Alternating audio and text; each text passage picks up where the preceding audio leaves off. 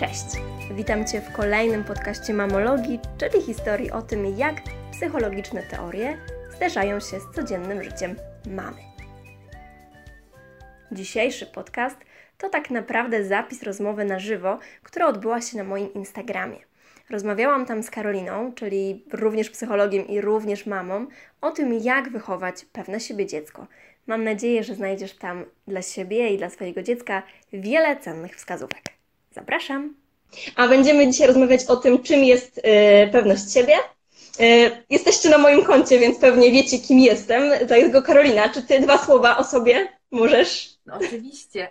Y, prowadzę bardzo, bardzo spójny i zbieżny profil z profilem Olki. Jestem psychologiem, fizjoterapeutą, trenerem umiejętności y, psychospołecznych, no i doradcą rodzicielskim, więc te wszystkie takie tematy związane z rodzicielstwem, z relacjami, z emocjami są mi szalenie bliskie. Mm, od jakichś dwóch y, ponad lat, prawie trzech, prowadzę również blog i profil na Instagramie o nazwie Od Nowa. No właśnie, i tak też się nazywa e, konto Karoliny. No słuchajcie, a my się dzisiaj z Karoliną spotykamy po to, żeby porozmawiać o tym, jak wychować pewne siebie dziecko. Czy jest w ogóle jakiś taki klucz, który nam to umożliwi. Ale czym, czym ta pewność siebie jest, Karolina? Wiecie co, ja tak jak sobie zgłębiam i tak samo pewnie podejrzewam Olka, ty masz, że jak szukam różnych wiadomości i y, sięgam różnych źródeł, no to nie ma jednoznacznej tak naprawdę definicji. Wszystko zależy od tego, na kogo trafimy. To, co do mnie przemawia rzeczywiście i co tak zgodnie z tym moim takim instynktem e, matczynym, ale również taką wiedzą psychologiczną, no to rzeczywiście e, jakby trochę krzywdzące jest to potoczne rozumowanie i ujednolicanie zarówno e, pewności siebie z samooceną i poczuciem wartości. Bo jednak w tej takiej mm, popularnej literaturze gdzieś tam to wszystko jest traktowane jako synonim. A mimo wszystko powinniśmy trochę to różnicować i ma to znaczenie dla rozwoju naszych dzieci. No właśnie. I dlaczego różnicować? O co chodzi? Wiesz co, jeżeli chodzi o mm, samoocenę, to tak jak sama nazwa wskazuje, gdzieś tam odnosimy się do tego, jak oceniamy siebie względem, ta ocena odbywa się względem kogoś, czegoś, samych siebie albo umiejętności innych osób. I tak naprawdę mając wysoką samoocenę, niekoniecznie musimy mieć wysokie poczucie wartości. Bo poczucie wartości jest czymś e, nieco innym. To jest takie e, ocenianie też siebie, ale przez raczej postawa bardziej względem siebie, czyli poczucie, że jestem e, wart niezależnie od tego, ile umiem, ile potrafię, czuję się bezpiecznie, akceptuję siebie za swoje powodzenia i niepowodzenia, niezależnie od tego, jakie są efekty moich starań i działań, to ja również jestem z siebie zadowolony. Taka też taka fajna relacja ze samym sobą, to jest to y, poczucie wartości. A samoocena natomiast jest ściśle uwarunkowana od tego, co sądzą o mnie inni jakie są moje osiągnięcia. Jeżeli sobie wystawiłam wysoko poprzeczkę, to czuję się ze sobą dobrze w momencie, gdy tej poprzeczki dosięgnę, natomiast jeżeli nie daj Boże gdzieś tam się noga potknie i pojawia się porażka, no to już ta samoocena ewidentnie nie jest taka, jakbyśmy chciały i czujemy się ze sobą źle.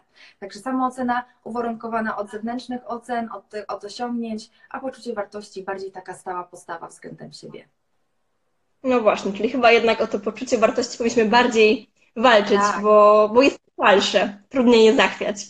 Tak, zdecydowanie. Ty kiedyś tak. mówiłaś taką świetną historię o latawcu. Pamiętasz tak. ją jeszcze? Ona jest genialna. Oczywiście. Słuchajcie, bardzo fajnie obrazuje. Jest taka przypowieść o latawcu i o ptaku. I tak naprawdę jedno i, i drugie możemy mm, porównać i utożsamić jedno z samooceną, drugie z latawcem. Latawiec to samoocena, która jest zależna od, pod, tak jak, e, tak jak latawie, latawiec samoocena, tak jak od podmuchu wiatru, tak samoocena od opinii innych, od zewnętrznych czynników. Nie polecisz, jeżeli wiatr nie zawieje, a ktoś na dole, kto ciągnie sznureczkiem, nie pobiegnie odpowiednio szybko, żeby nas pociągnąć za sobą, tak? Nie ma tych motywatorów zewnętrznych. A mm, ptak ma na tyle siły w sobie, ma skrzydła, ma motywację do tego własną, wewnętrzną, żeby wzbić się w powietrze i, i latać sobie tak wysoko, jak chce, niezależnie od czynników zewnętrznych, nawet wiatr mu nie straszny. No właśnie, i teraz jeśli chcemy, żeby to nasze dziecko tak latało wysoko, to kiedy jest ten moment, kiedy mamy o tym zacząć myśleć? Wiecie co? Bo ja widzę takie mam obserwacje, że często rodzice dopiero e, się na tym zastanawiają w takim wieku przedszkolnym. E, kiedy już dziecko ma jakieś wyzwania, idzie do przedszkola, e, tam jest oceniane przez innych, przez panie. A czy nie da się wcześniej o tym myśleć? Nawet powinno się wcześniej. Tak naprawdę nie ma tej granicy, w moim mniemaniu, tego odczuciu, nie ma tej granicy takiej dolnej, czyli że od tego momentu super ekstra zaczynamy pracować. Tak, pojawia się dziecko i my już tak naprawdę naszym całym stosunkiem do świata, do siebie, do niego pracujemy nad jego poczuciem wartości. Bo dzieciaczek, maluszek odbiera i naszą, e, nasz ton głosu, stosunek, jaki mamy do niego, e, nasz dotyk, ciepło, bliskość, to jak często z nami przebywa, ja, w jaki sposób go dotykamy, czy przytulamy, czy nosimy, no to wszystko ma wpływ od samego początku na to właśnie poczucie wartości. Więc nie ma tego pułapu, kiedy my zaczynamy. My pracujemy tak naprawdę od pierwszego dnia.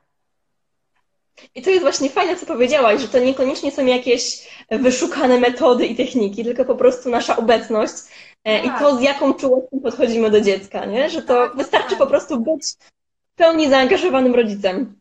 Tak, zdecydowanie tak. I to nasze nastawienie y, i to, co jest myślę też ważne, że y, też to, jaki mamy też stosunek do siebie. Jak pokazujemy my, przez jaki pryzmat y, pojmujemy świat, jak my traktujemy inne osoby, bo poczucie wartości to nie tylko to, jak my czujemy się sami ze sobą, ale też jak postrzegamy otoczenie, czyli że tak samo nie Y, klasyfikujemy osób, że nie oceniamy ich, że patrzymy przez pryzmat wartości jako człowieka, a nie cech, jakie posiada. Czyli znowu odwołujemy się do tego, że dzieci się uczą przez obserwację. O, tak. I patrzą po prostu bacznie na to, co my robimy, jak my postrzegamy świat i jak postrzegamy siebie. Zdecydowanie tak. To też nie ma najmniejszej wątpliwości. No właśnie. Ja też, mm, jako że mam malutkie dziecko, y, to też widzę, jak dla niego właśnie ważne jest to, żeby sam ubrał skarpetki, że on po prostu wtedy taka pierdoła, ubranie skarpetek, a rośnie po prostu o dwa centymetry. Tak, zdecydowanie. Takie poczucie, jest... takie właśnie małe rzeczy. Tak, to jest zdecydowanie ten moment, kiedy my żeby właśnie później jakby podsycać jeszcze albo jakby jeszcze dodatkowo motywować do tego rozwoju pozytywnego, to naszym później takim zadaniem jest stwarzać warunki właśnie ku temu, żeby te mimo wszystko te sukcesy e, się pojawiały, bo e, no nie ma co udawać, że tylko same nasze nastawienie jest e, ważne lubimy e, osiągać jakieś postępy, lubimy być dostrzeżeni, zauważeni i to właśnie też przez pryzmat tych zadań, które się pojawiają, dostosowanych do możliwości, niewygórowanych właśnie zbytnio, tylko realnych do osiągnięcia.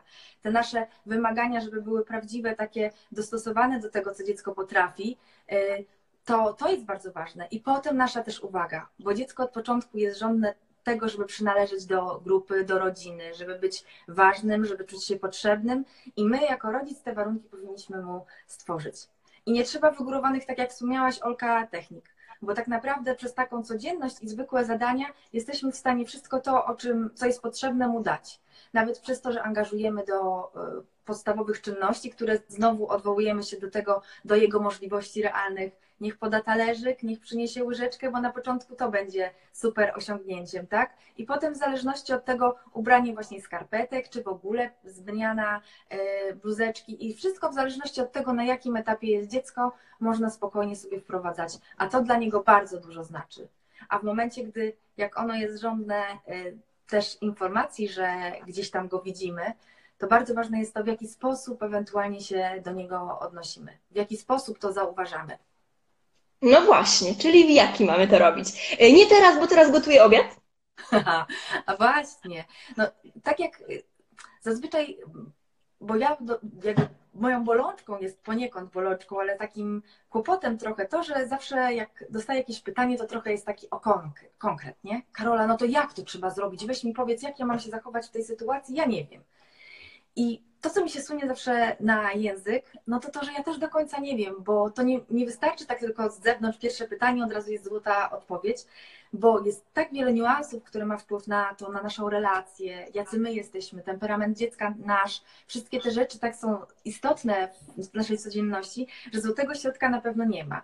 Natomiast to, co wiadomo i gdzieś tam badania to potwierdzają, y, to istotne jest to, żeby na przykład y, widząc pracę i wkład pracy dziecka na, na zwrócić odpowiednią uwagę na to, co on robi, czyli docenić ten postęp i docenić proces, który trwa, niekoniecznie sam efekt, bo wtedy i, y, I Olka na pewno kojarzysz badania, które na ten temat też mówią, y, między innymi doktor Carol Dweck, która przebadała dzieci i sprawdziła, jak działają te informacje w różny sposób y, udzielane przez, akurat w tym wypadku przez nią, ale przez rodziców tym samym.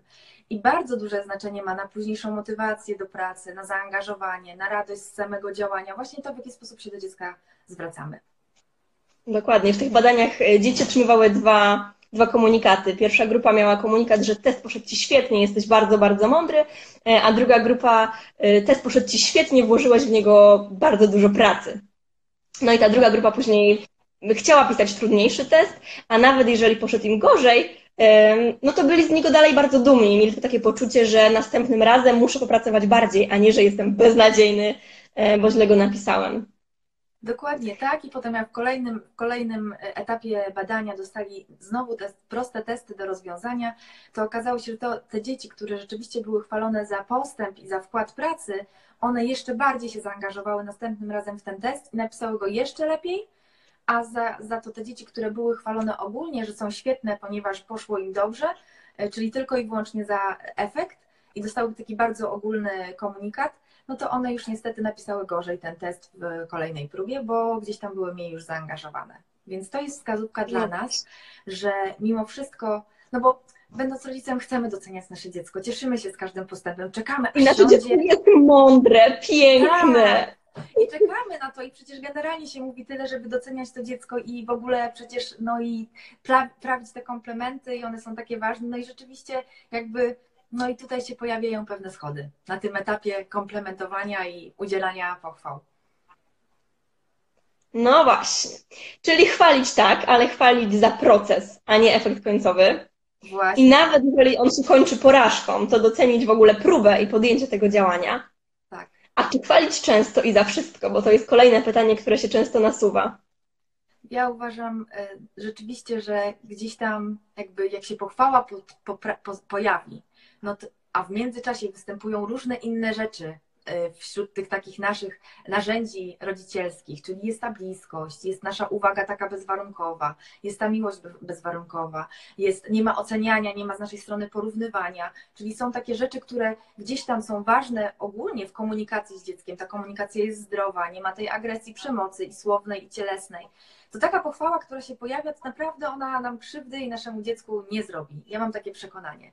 Natomiast jeżeli gdzieś te wszystkie rzeczy po drodze kuleją i my nagle chcemy wynagrodzić wręcz te nasze zaniedbania, bo tak trzeba nazwać e, sprawy po imieniu, e, tą pochwałą, która się rzucona gdzieś tam od tak, no to to już jest jakby głębsza sprawa i jakby tutaj jedno, zero-jedynkowo nie jesteśmy w stanie tego udzielić takiej odpowiedzi. Z rozsądkiem forma się bardziej liczy i treść tej, tego komunikatu, proces, yy, postęp, który, który się dzieje, a nie sam efekt. To jest kluczowe. I wszystko, wszystko, co jest pomiędzy, czyli nasza codzienność, nasze zaangażowanie, nasza uwaga, taka bezwarunkowa, nie za coś, tylko dlatego, że jesteś, yy, a to na pewno jakby to chwalenie potem nam nie zaszkodzi. No właśnie, właśnie mamy, mamy komentarz, że Karolina chwali za każdą małą rzecz swoją dwulatkę, e, bo po tym rośnie e, i widzi sama, że jej dziecko jest bardzo dumne z siebie. I faktycznie tak jest. Dzieci bardzo te pochwały lubią. E, ja mam trochę jednak inne przemyślenia niż ty. Ja się tych pochwał trochę boję, bo często obserwuję u dzieci, że one później robią różne rzeczy tylko czekając na tą pochwałę i że to jest jedyna motywacja. Ale myślę, że tu właśnie wchodzą w grę te zaniedbania, o których powiedziałaś i że dzieci po prostu tym samym walczą o uwagę. Tak, to, to właśnie o to chodzi, że w momencie, gdy jakby dziecko y, nie posiada innych jakby z naszej strony uwag, y, tej, tego czasu, tej atencji, jakby czuje się w cudzysłowie niedopieszczone w innych sferach, to ono łaknie tej pochwały na każdym kroku, bo ta pochwała automatycznie jest e, związana z naszą uwagą, z tym, że poczuciem, że jest ważne, że w końcu zostało zauważone. Jakby ja też jestem bardzo ostrożna, jeżeli o, chodzi o pochwały. Jeżeli już, to raczej zawsze staram się zmotywować do rozmowy. W momencie, gdy dziecko mi podsuwa swój obrazek albo zbudował wieżę, to raczej zawsze staram się zmotywować i wyciągnąć z niego, co dla niego oznaczyło to zadanie, dlaczego, co mu się w nim podoba, albo staram się powiedzieć o tym, co realnie rzeczywiście zauważam, co widzę e, jakby przed sobą, a nie mówić o tym, co mi to daje. Jakby to jest ważne w moim odczuciu też w komunikacji z dzieckiem i właśnie w tych pochwałach, w tym nagradzaniu, żebyśmy się zawsze zastanowili, o kim my mówimy i do kogo kierujemy ten komunikat, wyrażając go. Czy mówiąc, y, jestem z ciebie dumna, to tak naprawdę kto jest podmiotem w tym zdaniu? To ja jestem dumna, czy powinnam powiedzieć, możesz być z siebie dumna, tak? Że to jakby w jej gestii, w jego gestii jest to, żeby był samozadowolony z siebie. Tak naprawdę na dobrą sprawę dla jego wartości nie ma znaczenia, co ktoś inny o nim myśli, a tym ogólnym komunikatem jakby um, dajemy znać, że innych uwaga jest, i ocena jest bardzo ważna. W udzielaniu informacji zwrotnej zawsze raczej myślę o tym, żeby to była zachęta, a nie konkretna pochwała. To jedna sprawa. Druga rzecz, staram się, aby moja informacja zwrotna, którą udzielam chłopcom, była jak najbardziej konkretna. Czyli nie ogólna, czyli jesteś mądry, jesteś to, co mówiliśmy, jestem, jestem, jestem dumna, yy, jesteś grzeczny, tylko to, co widzę, konkret, podoba mi się bardzo, jak narysowałeś to słońce, albo wygląda ono y, dużo lepiej niż na wcześniejszym obrazku. Widzę, że się bardzo postarałeś. To, co widzimy realnie, dla ciebie czy dla mnie też ważnym jest komplement, który usłyszymy, który jest realny. Nie taki, który ktoś powiedział z czapy i mógłby trafić do każdego jednego przechodnia, tylko jest dostosowany indywidualnie do mnie. Wtedy on ma tak naprawdę znaczenie i jest dla mnie ważny. No właśnie, czyli po prostu pochwały tak, ale nie w takim bardzo tradycyjnym ich nie. rozumieniu. Czyli bardziej nie. pochwała to po prostu danie uwagi. Danie uwagi i raczej udzielenie informacji zwrotnej. Jakby rzeczywiście od takiej tradycyjnej pochwały, bo ona może być też mylnie rozumiana. Dla mnie już, gdy ja sobie to wszystko przepracowałam, to ona już znaczy coś innego ale dla potocznie rzecz ujmując, no to ona jest związana typowo z oceną, z oceną osoby, a nie jakości pracy na przykład, tak? Nie procesu, który gdzieś tam się wydarzył.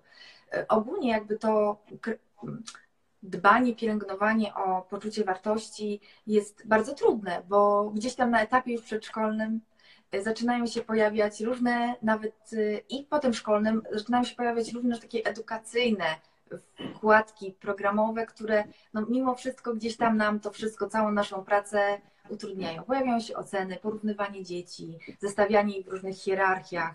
Gdzieś tam to wszystko, gdzie, czego powinniśmy y, oceniać, y, unikać na etapie rozwoju tej i kształtowania tej pewności siebie, poczucia wartości. Dokładnie. Ja też właśnie widzę taką pułapkę w edukacji, skoro o niej wspomniałaś, e, że nie wiem z czego to wynika, czy z naszej kultury, czy w ogóle z systemu oświaty, E, ale my często wywieramy na dzieciach taką presję, że mają być świetne z wszystkiego. Jeżeli ktoś na przykład e, jest doskonały z matematyki i świetnie liczy, to my mówimy, ok, to już umie, więc to zostawmy, bo, bo z tym sobie świetnie radzi, a zajmijmy się tym, czego nie potrafi. I myślę, że taka kolejna pułapka właśnie podburzania tej pewności siebie, e, no bo skoro jest w tym świetny, to w tym mu pomóżmy. Nie wiem, jakie ty masz przemyślenia. Ja mam identycznie i mało tego, nawet jakby później, jak obserwuję co jest fajne w tych takich rozwojowych nawet działaniach. Później nawet na etapie odnieśmy dziecko do potem pracy zawodowej. Jakby szukamy talentów wśród y, pracowników. Nie szukamy gdzieś tam kogoś, kogo rzeczy, które są słabe. Szukamy talentów, żeby te talenty później rozwijać, żeby pod, jeszcze podbudowywać to poczucie właśnie wartości, sprawczości, tego, że jestem w dobra, żeby wyciągnąć tę perełkę i jeszcze ją tam podkręcać do tego, żeby jeszcze się tam e, rozwijała w tej, w tej dziedzinie, która jest dla niego ważna i w której czuje się silnie. No właśnie. A jeżeli już nasze dziecko popełnia błędy, to czy błędy mogą być szansą na wykorzystanie, na podbudowanie pewności siebie? Zdecydowanie tak, bo w momencie, gdy się pojawia błąd, to możemy się odnieść do tego, jakie wnioski z tego wyciągamy, czego się dziecko nauczyło, co mogę poprawić i zmienić, żeby było inaczej, żeby było lepiej. I otwierając rozmowę na ten element, który daje dziecku szansę, żeby ono sobie przemyślało, co bym poprawiła, pokazując, że popełnianie błędów jest rzeczą naturalną i nieuniknioną i że wcale to nie oznacza, że robiłam coś źle, tylko że mogę coś zrobić inaczej, coś mogę poprawić i jeszcze być w czymś lepszym. I to jest kolejna szansa na podjęcie i podjęcie próby. Y, znowu jakby budujemy tę pewność siebie i otwartość na podejmowanie wyzwań i ryzyka. Która gdzieś tam w momencie, gdy rzeczywiście koncentrujemy się i traktujemy porażkę jaką taką porażkę tradycyjnie pojmowaną, tragedię, straszną rzecz i w ogóle ola Boga, no to wtedy... Znowu ci nie wyszło. Dokładnie. To dziecko rzeczywiście wtedy y, absolutnie nie chce y, podejmować wyzwań, po najniższej linii oporu się prześlizguje, tylko robi wszystko, żeby y, tę swoją samoocenę, bo wtedy już możemy mówić bardziej o samo, samoocenie, Y, chce podtrzymać, bo zależy mu na ocenie y, innych, w związku z czym nie ryzykuje, żeby nie odnieść właśnie tej porażki, żeby znowu się nie poczuć beznadziejnym samym ze sobą. A gdy my mamy te poczucie wartości na y, fajnym poziomie, no to ta porażka nam też nie straszna. To ryzyko się pojawia i traktujemy to jako szansę dla rozwoju. I to jest fajne właśnie, żeby w tą stronę kształtować te umiejętności i akceptację siebie właśnie z tymi niedociągnięciami. Czyli też skłaniamy dziecko do tego, żeby samo doszło, co, co poszło nie tak, dlaczego tak. i co można zrobić, żeby to naprawić. Tak, dokładnie. No i pokazujemy, bo a w tym wszystkim, Olka, y, jest też ważny nasz stosunek do, na, na co dzień, do porażek, które my y, osiągamy. Mało tego, pokazywanie tego, że te porażki się pojawiają. Nie, że jestem Wonder Woman, super hero i w ogóle udaje mi się wszystko, jestem perfekcyjna, idealna. Właśnie przez to, że pokazujemy my swoje słabości i to, jak sobie radzimy z porażkami, że one występują, pokazujemy dziecku, że to jest normalne i że ja tak samo jak ty i mówienie o tym, że takie rzeczy się zdarzają i że mi też było trudno i w taki sposób sobie poradziłam otwiera drogę i pokazuje dziecku, że y, to jest y, całkowicie naturalne i że mamy do tego prawo. Dokładnie tak. A powiedz mi, Karolina, powiedziałaś o pójściu e, na skróty. E, no właśnie, żeby nie iść na skróty. A co jeżeli chcemy chronić nasze dziecko przed porażkami? Wiesz, chcemy ich po prostu uniknąć, żeby nie narazić ich na frustrację. No, czy to pomaga, czy przeszkadza? Absolutnie nie pomaga, bo generalnie nie będziemy cały czas jak te kwoki nad nimi stały z takim wielkim kloszem czy parasolem i cały czas chroniły przed tym, co, co życie przyniesie. Ja doskonale wiecie, że jest trudno i to nawet bardzo trudno, trudniej niż byśmy chciały. I właśnie mm. przez te małe, małe kroki, które dziecko gdzieś tam na przestrzeni swojego doświadczania ma szansę pokonać i zrobić, ono się uczy. Uczy się radzić sobie właśnie z trudną emocją, która się pojawi, z rozczarowaniem, właśnie z taką złością, która jest naturalna. Uczy się doświadczać tych emocji i je przeżywać, a my mamy szansę dzięki temu, że ono w to wchodzi, być przy nim i ewentualnie mu tłumaczyć, towarzyszyć to, co się dzieje. Ono ma szansę się tego nauczyć tylko i wyłącznie dzięki temu, że my mu te szanse dajemy, i, a my możemy też dzięki temu go nauczyć. Czyli porażki e, są ok i to ta frustracja, która czasami się pojawi, to nie znaczy od razu właśnie, że my teraz zburzymy wszystko, na co ciężko pracowaliśmy.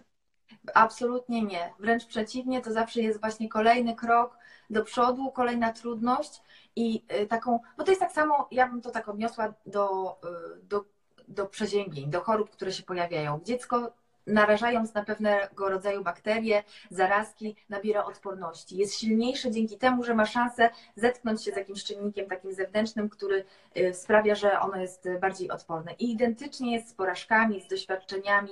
Oczywiście y, wszystko jakby trzeba dawkować i to też nie jest tak, że zaraz na głęboką wodę nura i niech sobie radzi, idź w siną dal chłopie i wraca jak będziesz silny.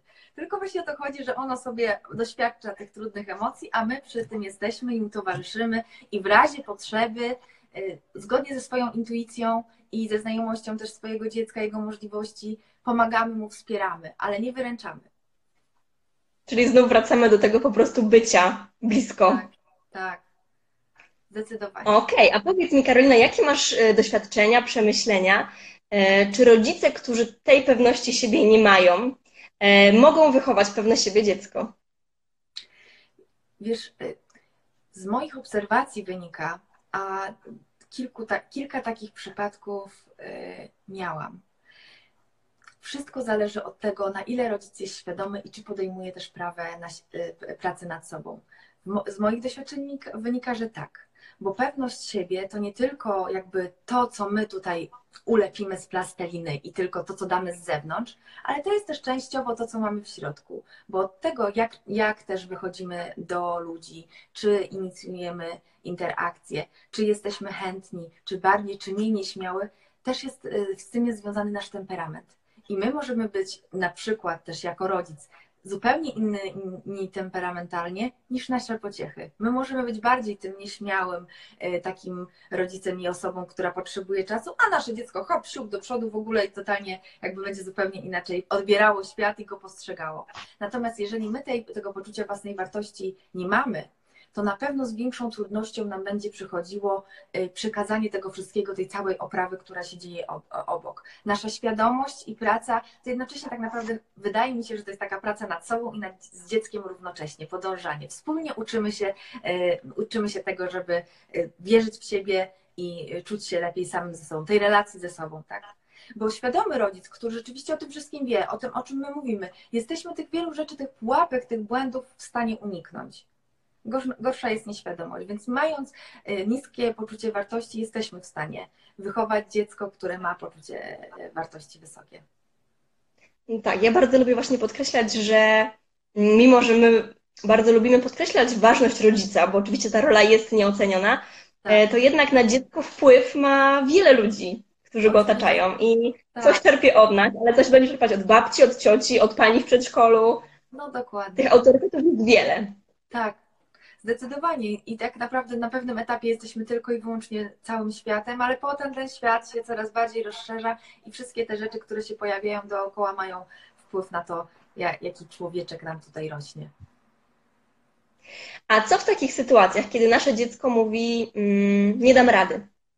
Wiesz, my stawiamy to wyzwanie mhm. przed naszym potencjalnie pewnym siebie dzieckiem, a ono mówi, ja tego nie zrobię. Nie umiem, nie potrafię. Zróbmy to razem. Możemy spróbować pierwszą, pierwszy krok zrobić i podążać razem z dzieckiem. Ono może być tylko obok, może obserwować jakby te kroki, żeby mu pokazać, żeby wdrożyć ten proces, y, jakby bardzo intuicyjnie do tego podchodząc, nie na siłę, absolutnie nie na 100% nie przekonywać, że da radę, bo tego na, na pewno nie wiemy. A co jeżeli nie da rady?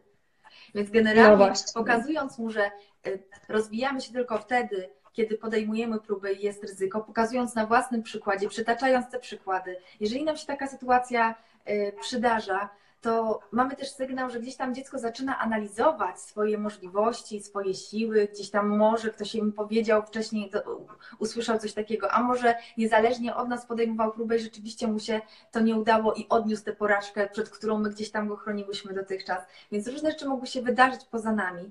Natomiast rzeczywiście te wprowadzanie takie delikatne, takie uodpornianie, takie modelowanie tego, że jest to możliwe, żeby spróbować razem albo ewentualnie opowiedzieć o tej sytuacji, wykorzystać postaci z bajki. Wtedy to mamy też czas wieczorem na to, żeby ewentualnie przemyśleć, jakby tu go e, podejść jeszcze, tak? Bo tutaj musimy trochę uknąć, taki, taki uknąć spisek, jakby go tu przekonać. Więc możemy wykorzystać super jego bohatera ukochanego i sami wymyśleć tę bajkę, albo ewentualnie odszukać takich postaci w bajkach, które rzeczywiście borykają się z takimi próbami i jednak pokonują tę swoją strefę komfortu. Czyli nie, nie wyręczamy, to po pierwsze, tak. E, ale też nie, nie, jakby nie, nie od razu zakładamy, że nasze dziecko naprawdę tego nie potrafi. Oczywiście. Wiesz, tak, tak, tak naprawdę też tutaj jest kwestia też szacunku do tego, do zdania, bo to jest za każdym razem i to jest przy poczuciu wartości bardzo ważne, żeby szanować małego człowieka tak, jak, tak samo, jakbyśmy szanowały osobę dorosłą. Na siłę, jeżeli ja nie chcę czegoś, to ktoś mnie na siłę nie zmusi, wręcz mnie to zniechęca i blokuje w momencie, gdy podejmuje ktoś taką próbę i na siłę mi wmawia coś tam. Więc mm, dla poczucia w ogóle wartości bardzo ważne jest też to, że my dajemy szansę wyboru dziecku. Że pozwalamy na w momencie i dostosowujemy oczywiście ten wybór do jego wieku i do możliwości. Nie to, żeby ono za nas decydowało, absolutnie, ale gdzieś tam, żeby się pojawiała ta możliwość podjęcia decyzji. Ma to ono wtedy poczucie, że decyduje też o czymś, że jego zdanie jest ważne, że on się w rodzinie liczy, że ma znaczenie jako osoba. I tutaj na tym etapie ten szacunek do tego podejmowania decyzji no też powinien się pojawić, czyli nie na siłę, delikatnie, takimi na tyle, na ile jesteśmy w stanie wyczuć, że dziecko jest skłonne zaakceptować nasze y, próby, y, podążać za, tym, za tą komunikacją, którą dziecko też nam udziela. No właśnie, a też w tym mówieniu, ja wiem, że sobie dasz radę, bo jesteś świetny. E, znowu mamy tą sytuację, nie? Że a jeżeli ono nie da rady, to znaczy, że co, że nie jest świetne? No właśnie, dokładnie tak. Dokładnie tak, bo to jest ten ogólny komunikat, który tak naprawdę nic nie znaczy. Bo to, że ktoś ci powie, że jesteś świetny, że jesteś rewelacyjna, że jesteś mądra, to znaczy, że co? Że jak za jakiś czas będę oglądała jakiś quiz, film czy cokolwiek i nie będę znała odpowiedzi na pytanie, to już nie jestem mądra, już przestałam być mądra, bo nie jestem geniuszem.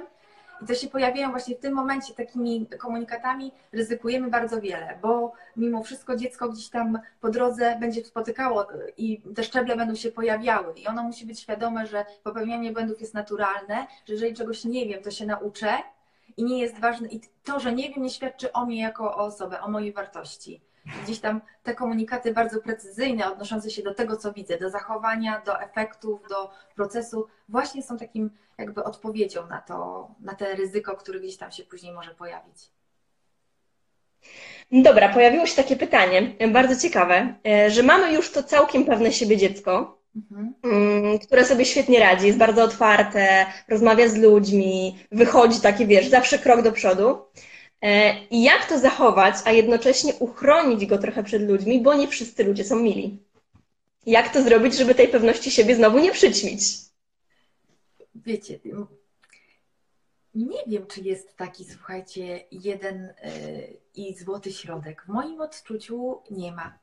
Jeżeli pracujemy, w cudzysłowie pracujemy, bo gdzieś tam wymaga to od nas pewnych starań, dlatego to jest gdzieś tam wysiłek dla nas więc jeżeli postępujemy przez cały czas zgodnie z pewnymi takimi naszymi instynktownymi zachowaniami, ta komunikacja jest y, oparta o szacunek, o empatię i te wszystkie elementy po drodze się pojawiają, to dziecko wychodzi już z pewnym bagażem takim od nas, z taką walizką, w którą sobie gdzieś tam zbiera i wkłada po drodze te różne od nas rzeczy. I gdy ona już tą walizkę ma odpowiednio przez nas przygotowaną, to bardzo często y, trudno jest z niej wyczarpać te takie pozytywy, które my już w nią powkładałyśmy, bo to my gdzieś tam jesteśmy, dajemy jej to poczucie wartości. Jeżeli te, ta, to nasze dziecko posiada ten taką fundament y, dany przez nas, to potem już twardo stoi na, na nogach i chociażby to, że będzie potrafiło przyjść do nas z prośbą i z pytaniem o pomoc, o wsparcie. My wtedy potrafimy i mamy szansę, żeby zareagować.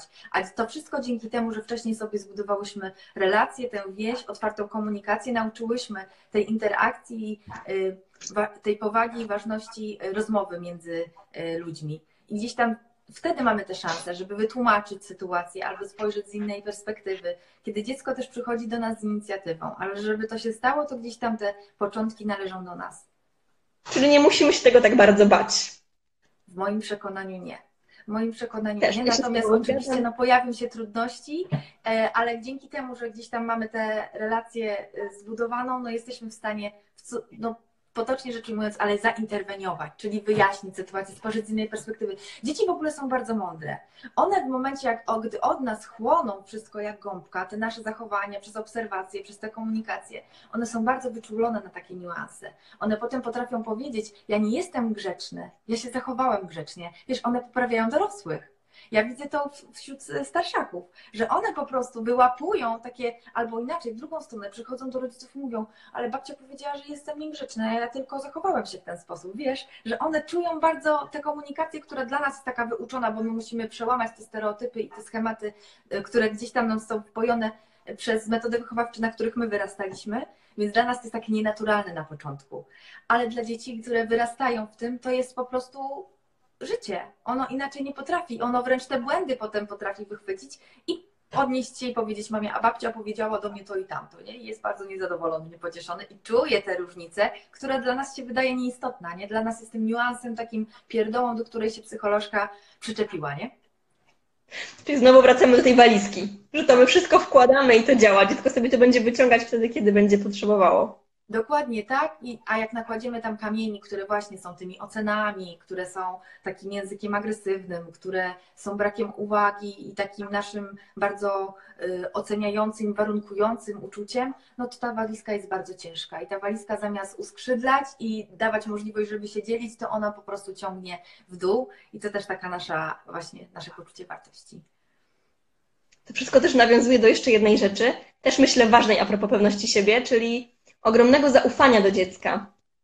Ja widzę, że rodzice mają z tym często problem, że te dzieci są ilekolwiek mają lat, czy dwa, czy pięć, czy dziesięć, zawsze są malutkie e, i my zawsze chcemy się tym troszkę za bardzo zaopiekować nie dajemy im takiej przestrzeni do własnych działań. Nie wiem, czy też masz takie obserwacje. Oczywiście. To jest właśnie ten element, który też się pojawia w kontekście decyzyjności, tej autonomii, która się w dziecku w pewnym momencie budzi i ono się wyodrębnia z takiej jednostki, która jest ściśle związana z mamą i jesteśmy tym samym ciałem, umysłem i duszą, a w pewnym momencie ono się całkowicie e, oddziela i dziecko zaczyna mówić nie, zaczyna gdzieś tam, stwarza się nagle z takiego grzecznego, staje się niegrzecznym i mama mówi, że tutaj bunt się jakiś pojawił, bo ono się zaczyna gdzieś tam y, kierunkować. Teraz okres, mam w domu siedmiolatka i to też jest mega trudny moment, bo absolutnie zaczęły się potrzeby i nastawienie na, ja totalne i mam ten czas teraz trudny.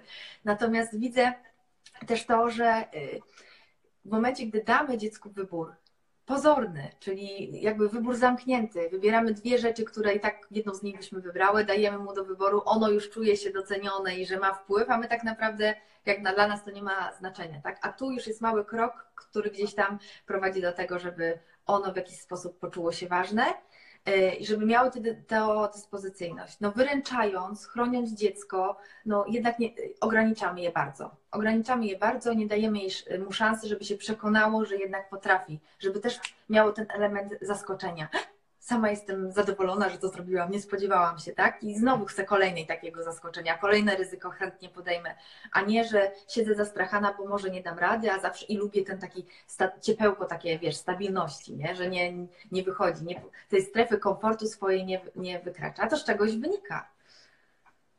Dokładnie. Jeszcze jedna mi się rzecz nasuwa a propos pewności siebie. E, wzbudzanie w dzieciach ciekawości to właśnie co powiedziałaś, czyli że takie wychodzenie trochę naprzód, czy się uda, czy się nie uda, co tam będzie za rogiem czekać. Tak, to, to, jak naj... to jest ten element taki, ten proces, który gdzieś tam cały czas podkreślamy, nie? W momencie, gdy my się odno, odnosimy do tego, bo my pokazujemy dziecku, że nie fa fajny jest sam fakt czegoś zdobywania, y, sam fakt zaangażowania w coś, poznawania czegoś nowego, zdobywania nowych umiejętności, y, horyzontów, poznawania świata a nie tylko sam efekt, który gdzieś tam na końcu stoi. Czyli w momencie, gdy my skupiamy się już od samego początku na tym, żeby zaciekawiać go o tym, co robi, my wykazujemy też tę ciekawość, pytając właśnie o te efekty w tej pracy, którą ono przynosi nam z nadzieją, mamo, powiedz, że super, w ogóle super jestem, a ty mówisz, bardzo mi się podoba ten element konkretny, jak ty to zrobiłaś, weź mi powiedz, jak osiągnęłaś to, co tutaj jest na tym rysunku? I, i co, i miałaś taki efekt, zamyślać, czy myślałaś, że inaczej ci to wyjdzie, wiesz, rozmawiać na ten temat, co widzimy i dziecko wtedy widzi, że my jesteśmy żywo zainteresowane i że to jest dla nas też ciekawe, nie? I ono wtedy obserwuje y, świat z zupełnie innej perspektywy, bo też patrzy, potem przynosi nam różne rzeczy. Zobacz, a co myślisz o tym? Ono jakby jest lustrem naszym. Więc jeżeli my jesteśmy ciekawe tego, co ono przygotowuje, czy świata i same w ten sposób reagujemy na różne rzeczy, które nas otaczają, no to ono w podobny sposób podchodzi do tego, co widzi. To, co powiedziałaś, to pytanie dziecka, jak to zrobiłeś, też fajnie stawia dziecko w takiej trochę pozycji eksperta, które też tak. może nas, rodziców, czegoś nauczyć. Zdecydowanie. No w ogóle ja uważam, że w momencie, gdy stajemy się rodzicami, to całe życie się uczymy i dzień po dniu generalnie stwierdzamy, że to, co wiedziałyśmy, to jeszcze było za mało do dnia dzisiejszego, więc absolutnie. No właśnie, i też dziecku to daje takie poczucie, że ja też potrafię coś zupełnie innego niż moja mama. Nie mniej, tylko inne rzeczy. Dokładnie tak. Dokładnie tak, że jestem ciekawy, że mamy to interesują moje zainteresowania, że mamy wspólne tutaj jeszcze jakieś takie pole dodatkowe inne, że ja mogę czymś zaskoczyć, że ja coś wnoszę do naszej relacji. Wiesz, że nie tylko ja biorę, tylko jestem tym, który inicjuje, że wychodzę z inicjatywą i to jest kolejna jakby taka część poczucia własnej wartości, no bo mimo wszystko bardzo ważne jest to, żebyśmy odważnie wychodziły do przodu, żebyśmy wychodziły z tą inicjatywą i to na różnych płaszczyznach, nie tylko w szkole, w przedszkolu, ale i nie tylko w interakcjach, ale też rozwijając się, poznając e, wszystkie inne sfery życia. To jest tak jak z tym ukłuciem na szczepieniu, prawda? Albo z informacją, mamo, czy będziemy bolało, a ty dla świętego spokoju przed szczepieniem mówisz, co to nie będzie bolało, choć wchodzimy. Pani tylko cyknie, tam będzie pakłaki i po robocie. okazuje się, że to po prostu tak boli, że ma, dziecko ma ochotę tam komuś gonga sprzedać, nie? A w momencie, gdy powiesz, że no, może boleć, że taki cię ukuje, opisujesz ten element, który cię y, gdzieś tam spotka, to dziecko też ufa ci. Ufa ci w kontekście poznawanego świata. I to zaufanie trzeba jakby szanować i pielęgnować i absolutnie y, ja w to wierzę i okaże się za chwilę, jaka będzie ta konfrontacja z rzeczywistością, ale wierzę w to, że gdzieś tam będąc prawdziwym, to po prostu można też przygotowywać na pewne y, komentarze, które można się, mogą się y, pojawić. Takimi sposobami, które pomagają się nam dorosłym również odnajdowywać w trudnych sytuacjach, jest na przykład zabawa w teatr gdzie postaci różne zabawki mogą odgrywać różne sceny w przedszkolu, pytania mogą się pojawiać i wtedy interakcja, możemy pomóc się dziecku odnieść do tej trudnej sytuacji. Są książki, e, historyki, bohaterowie, którzy również mają trudne dylematy i możemy szukać tych takich historii, które bardzo utożsamiają się i są podobne podobnym nurcie, który nas gdzieś tam dotyka, którego my się obawiamy, żeby dziecko im więcej ma w stanie zapoznać się i poznać kontekst takich historii, y, trochę pobyć w, tym, w takiej atmosferze, trochę skonfrontować się z takimi sytuacjami, będzie się czuło pewnie w rzeczywistości. Po prostu jesteśmy w ten sposób w stanie w jakikolwiek sposób je przygotować. Nie inaczej, nie przeskoczymy pewnych przeszkód, ale wierzę w to, że pokazując małymi kroczkami, że takie rzeczy się zdarzają i jak ono ewentualnie może się zachować, jak może zareagować, na pewno dla niego będzie pomocne. Czyli z jednej strony my jako rodzice w całości akceptujemy nasze dzieci, to jako punkt no wyjścia. Tak, tak. Po drugie, y, akceptujemy generalnie różnorodność w świecie, tak. ale jednocześnie nie udajemy, że naszemu dziecku nic nie dolega. Zdecydowanie tak. To w jaki sposób do niego mówimy oczywiście i do niej, czy do, do, w ogóle do dziecka, to jest dostosowane do jego możliwości, y, zrozumienia tego, jakby język też dostosowujemy tak, żeby go nie urazić. Opowiadamy też w taki sposób, w zależności od tego, w jakim jest wieku, ile jest w stanie przyjąć, y, z taką szczegółowością też dostosowaną. Nie musimy mówić o wszystkim i od razu, tak, ale generalnie małymi krokami wprowadzamy w te, w te realia, w tę rzeczywistość, która gdzieś tam y, miała miejsce, żeby nie było nagle jakby wielkiego rozczarowania czy zdziwienia. No małymi, to jest zawsze to przyzwyczajanie, to jest to, co mówiłam na początku i również w tym obszarze jest podobnie, że gdzieś tam przygotowujemy małymi kroczkami, dotykając pewnego delikatnie tematu, yy, jesteśmy w stanie dziecko uodpornić, tak jak na chorobę.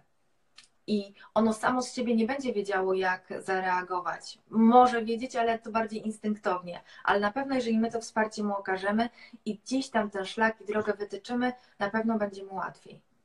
Jest tak drobnymi krokami. I znowu wracamy do wkładania tych kamieni do walizek naszych tak, dzieci. Zdecydowanie. No i do tego latawca, nie? I ptaszka, który tam. No właśnie. Żeby tam nikt nie zmuchnął naszych dzieci pod, pod muchem wiatru, to my musimy z nich... No właśnie. Bo może się wzniosą dosyć szybko, ale równie szybko mogą spaść. Mogą spaść, tak. Bardzo Ci dziękuję, ja że znalazłaś nas. I co, wszystkim życzymy, żeby wiele tych kamieni dobrych y, wkładali swoim Jak dzieciom. Jak najwięcej. Same kamienie do walizki tam wrzucamy pozytywne. Pracujemy nad sobą i, i odzwierciedlamy to. Jesteśmy najlepszym przykładem dla naszych pociech. Super. Dobra, bardzo dziękuję Tobie i dziękuję wszystkim naszym y, widzom. Bardzo dziękuję e, serdecznie. I co? Mam nadzieję, że coś dla siebie wyciągnęliście.